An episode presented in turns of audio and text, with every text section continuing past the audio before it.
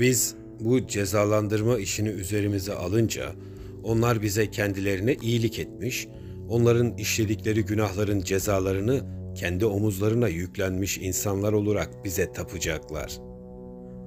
Böyle olunca da artık bizden sakladıkları hiçbir sırları olmayacak. Eşleriyle ya da sevgilileriyle yaşayıp yaşamamaları, çocuk sahibi olup olmamaları bizim iznimize bağlı olacak. Bunları onlara bizler izin verecek ya da yasak edeceğiz. Bunu da onların ne kadar söz dinler olduklarına bakarak karar vereceğiz. Onlar ise bize neşe ve sevinçle boyun eğecekler. Evet, onları çalıştıracağız ama işten geriye kalan boş saatlerde yaşantılarını bir çocuk oyunu gibi, çocuklara özgü şarkılarla, korolarla, saf çocuk danslarıyla dolduracağız.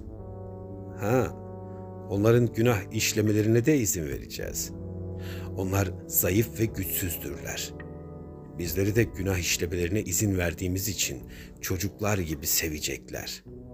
Biz kendilerine her günahın bağışlanacağını söyleyeceğiz. Yeter ki o günah bizim iznimizle işlenmiş olsun.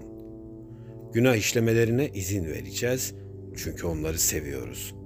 Bu günahların cezalandırılması işini ise ne yapalım artık üzerimize alırız. Şimdi söyle, onların bunu anlamamalarına en çok kim yardım edecektir? Sürüyü parçalayan ve bilinmeyen yollara dökülmesine yol açan kimdir? Ama sürü yeniden bir araya gelecek, yeniden boyun eğecek ve artık bir daha baş kaldıramayacaktır.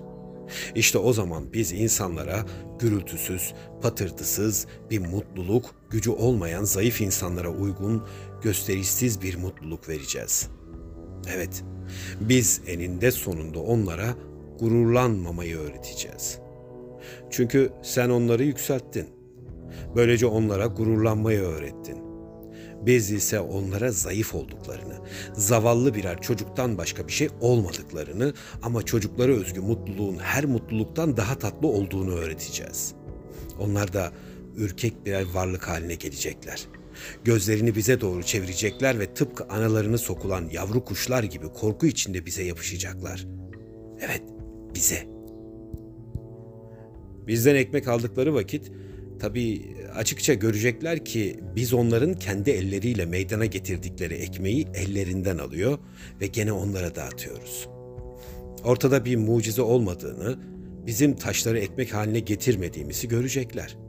Ama gerçekten ekmeğin kendisinden çok onu bizim elimizden aldıklarına sevinecekler.